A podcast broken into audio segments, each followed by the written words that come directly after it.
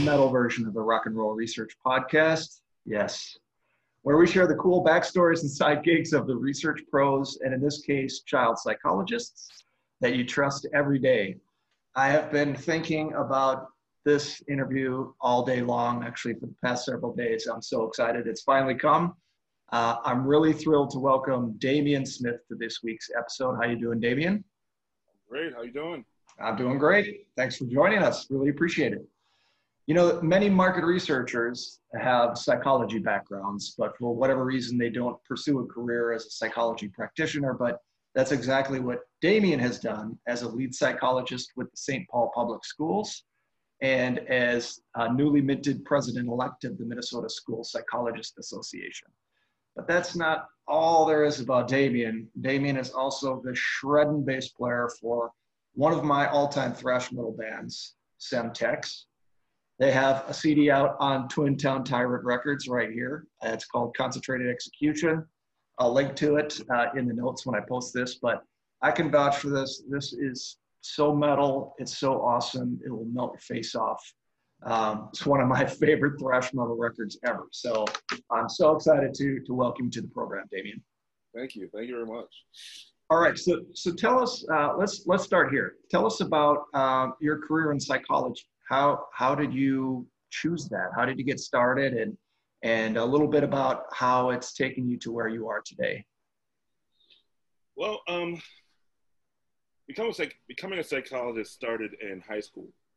I was skinny, 125 pound kid who listened to metal and me too, and was bullied mercilessly for it. And I went wow. to the counselor one day to just I just I want to just go to school and not have to deal with this kind of stuff. And her answer was, "Well, why don't you just be like everybody else?" And I walked out of her office knowing I could do her job better than she can. So psychology. From there, I went to uh, University of Dayton for my undergrad. Mm-hmm. Got a job working at uh, working at the Children's Treatment Center for a year, and mm-hmm. I worked for a couple of years uh, in a group home for uh, mentally uh, handicapped adults. Mm-hmm. Then I went to graduate school for clinical psychology.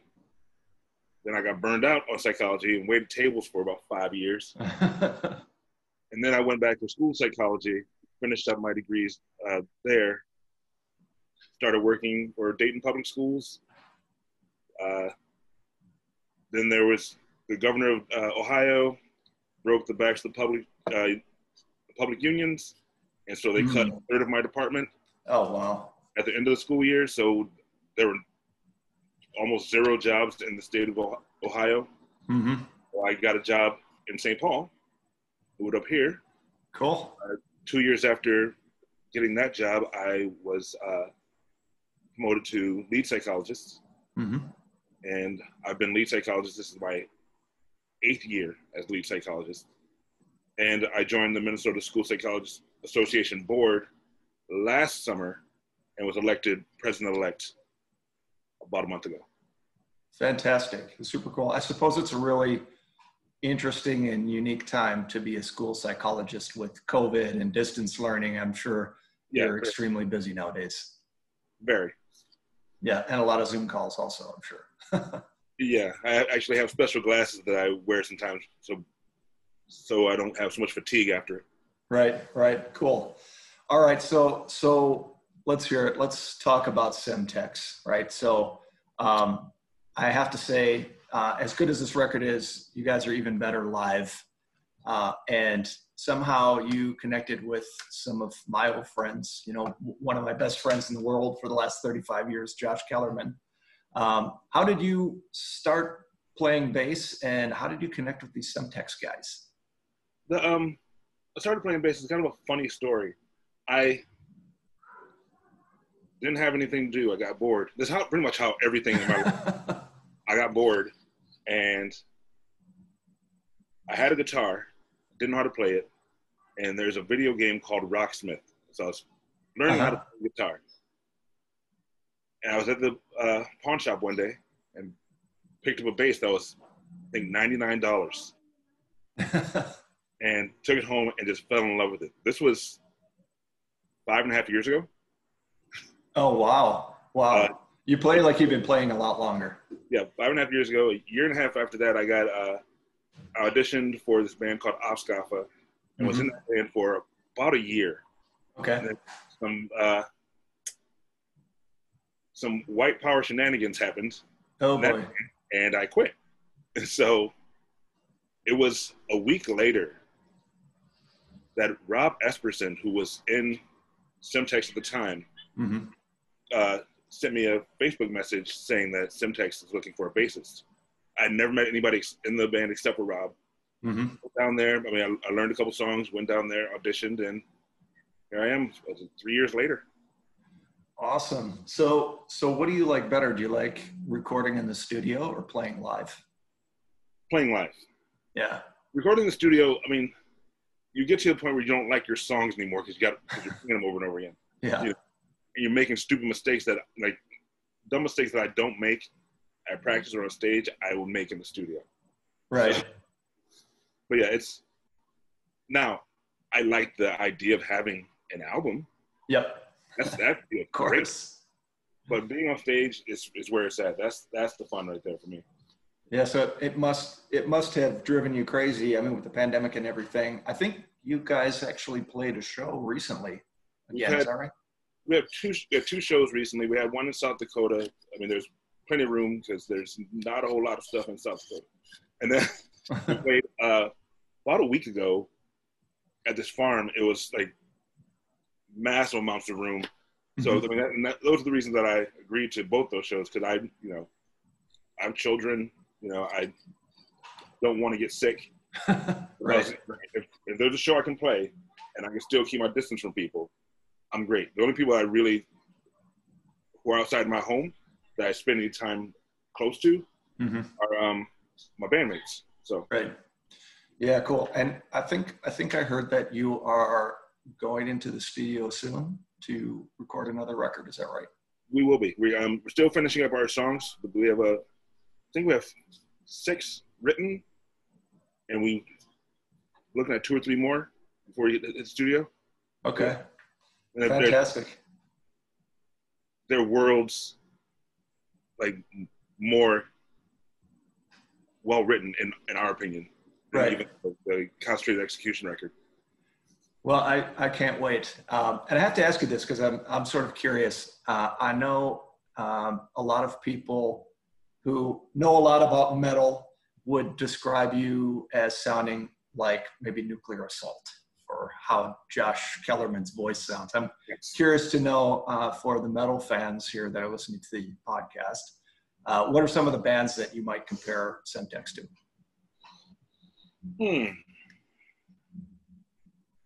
I know I'm going off script here, so. right. Well, I'm, I'm trying to think. Well, I think each of us brings a different style mm-hmm. to the whole band experience. Right. I, I, mean, I definitely hear nuclear assault because I, I hear that, you know, in Josh's voice. Mm-hmm. But then again, I think about how I play, and some of the people who I who I've cribbed style off of are like Evan uh, Linger from uh, Skeletonwitch. Mm-hmm. Um, I try to do a little bit of uh, bit of the Dave Ellefson sounds. Sure. I, I try, yeah, I try to steal a little bit what I can from from Cliff Burton. Yeah. You know, Steve, Steve Harris. Choice. Steve Harris is where I learned how to uh, gallop. Yeah. So there's a number of different sounds that altogether come to something different. Um, I don't know. Sometimes it depends on the song, who we might sound like. Right. Because there's there's some features uh, in one of our newer tracks that sounds like straight up uh, black metal, and I don't listen to black metal at all. Right. But that song sounds cool. So yeah. awesome. I, I can't wait to hear it. Um, so uh, so I'll definitely uh, try to stay posted on that. So let me ask you this because these seem like maybe two completely different worlds, mm-hmm. right? So you've got one foot, you know, dealing with with kids on a day-to-day basis and and uh, tending to their uh, their mental health, uh, and on the other side, you're with a bunch of guys playing extreme metal. Um, is there any, are there any common threads or any lessons that you draw uh, from one or the other that, uh, that's helpful for you? The thing that's common with both is being able to adjust. Mm-hmm. You have to be able to, to adjust, and you have to be able to jump right back on where you where you need to be. Right. Because in both things happen that make everything very interesting, and you have to flow with it. Yep. And make it look like that it was supposed to happen that way. Right. Right. Yeah. No, I can I can certainly uh, relate to that for sure. so. Um, being that uh, that you deal with with kids on a day-to-day basis and you know we already mentioned covid and distance learning um, do you have any observations or thoughts on um, you know what what works in terms of keeping kids mentally healthy or uh, maybe a, a, little bit about the maybe future of human understanding any any thoughts on that that's a big question but uh. um, i think one of the big things to take away from covid that actually we should always have known is that um, children are complex just like everybody else right we've spent our entire history of education building for one perfect child. it happens. right. Building for one perfect child, and none of the children fit that. Right, right. It's more stark when you get into distance learning. Right. None of this is natural that what we've been doing. Mm-hmm.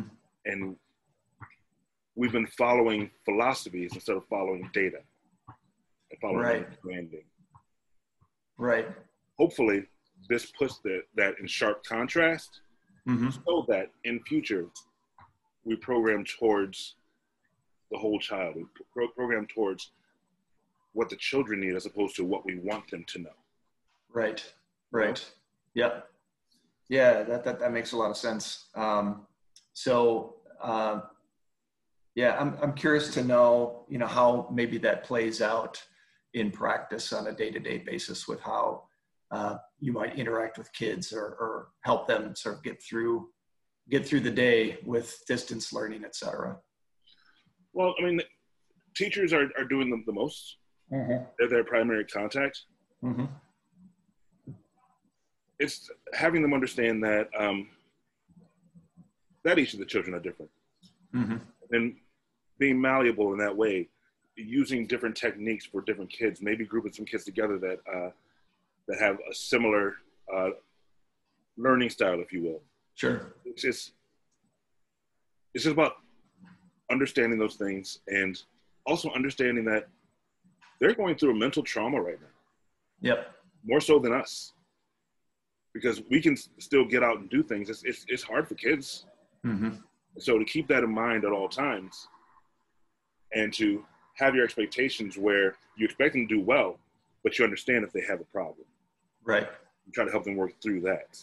Because yep. while they still have that problem, nothing else is going to happen. Right. Yep. No, that makes that makes a lot of sense. Cool. Um, so let me switch gears a little bit. This is a podcast, of course. Uh, curious to know if there are other podcasts or other media that you follow for um, drawing inspiration from or just simply enjoy that you might want to share? Um, my favorite podcast. I, I mean, there's two podcasts that I listen to. Mm-hmm. One that I listen to more regularly than the other. The uh, the one is the uh, Bill Burr's podcast because. I don't think anybody told Bill Burr how to do a podcast. He just gets on there and starts talking. Yeah, hilarious. So so it works. the, the one that I love, the one that has me crying when I'm listening to it, I'm laughing so hard, mm-hmm. is um, called The Read. The Read, R E A D? Yep. Okay. It is so, so funny.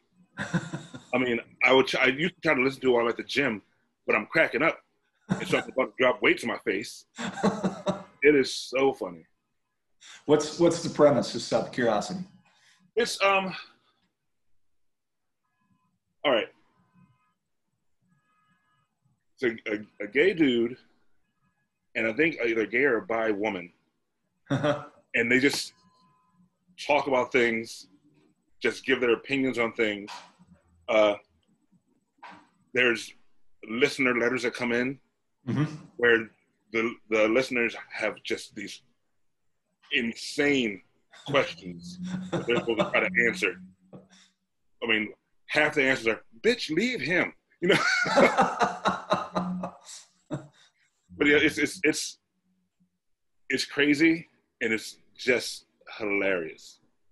Cool. I'll have to give it a listen at the gym tomorrow myself. awesome. Okay, so uh, so the all important question, of course, um, and I have been waiting on pins and needles to hear the answer to this. So I always finish with this question about the desert island disc. You're stranded on a desert island. You have three records at your disposal of your choice for the end of your days. Uh, what are they? Faith No More, Angel Dust. Okay. Um, Kendrick Lamar to Pimp a Butterfly. Excellent. Ride the, Ride the Lightning, Metallica. Oh yes, yes. I knew it was coming. awesome, awesome, very cool. Um, hey, I really appreciate your time today, Damien. Is there anything I didn't cover or ask that uh, that you'd like to share? Um. Oh, I spent eight seasons as a professional dancer and choreographer. Oh, that's right. That's right. Okay. Okay. Let's quick amendment here. So tell us about that experience. Um, well, I'll tell you how I got into dance in the first place. Mm-hmm. I was 20 years old. I was in a, uh, a play in college. It was a little black box play. We, we were doing um, Midsummer Night's Dream, and one oh. of the one of the fairies in that was this gorgeous woman. Mm-hmm. She was gorgeous, and she kept talking about how she has to audition for dance ensemble. I was like, well, I need to audition for dance ensemble. and I went there, and I, you know, I got uh, selected for a, a, couple of the different uh, ballets. Mm-hmm. ended up with that girl. Never even talked to her again. S- stayed with dance. Fell in love with dance. And so it was just, I mean,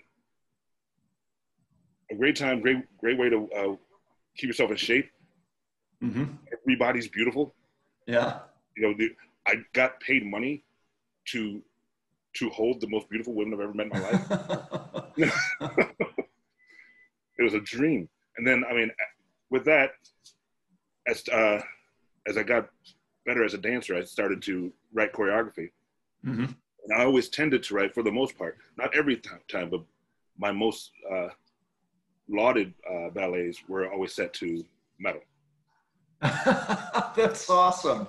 the, my the biggest, the big one, the one that put me on the scene was uh, he's called Army of One, set to uh, one by Metallica. Cool. And then there was um the big one, the one where you know people were coming up to the shows. Says, Did you write that? And giving me a hug and things like that. You know, it's mm-hmm. called um, uh, "Lead Me Not But Deliver Me," and it's set to the song "Right in Two" by Tool and "Woodpecker from Mars" by uh, Faith No More. Cool. I love that piece. Very and, cool. But I, most of my pieces are set to metal or hard rock, I have a couple jazz.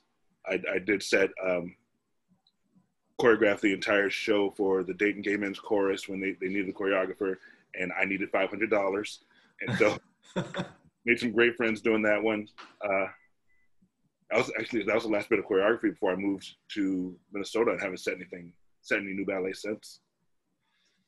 Well, I got to tell you, David, you have one of the most interesting and varied backgrounds of anybody I know. You've got ballet and choreography and psychology, and of course, metal. Um, it's just so cool. so I, I, get bored. you get bored. That's hey, that's uh, whatever works, right? If that leads you into some really cool spaces, then uh, boredom is is a good thing. So cool. Excellent. Well, so thankful for your time, Damien. Uh, really looking forward to the next record coming out. Can't wait. Make it fast. Make it fast. Get it out there. and uh, yeah, thanks so much and rock and roll, man.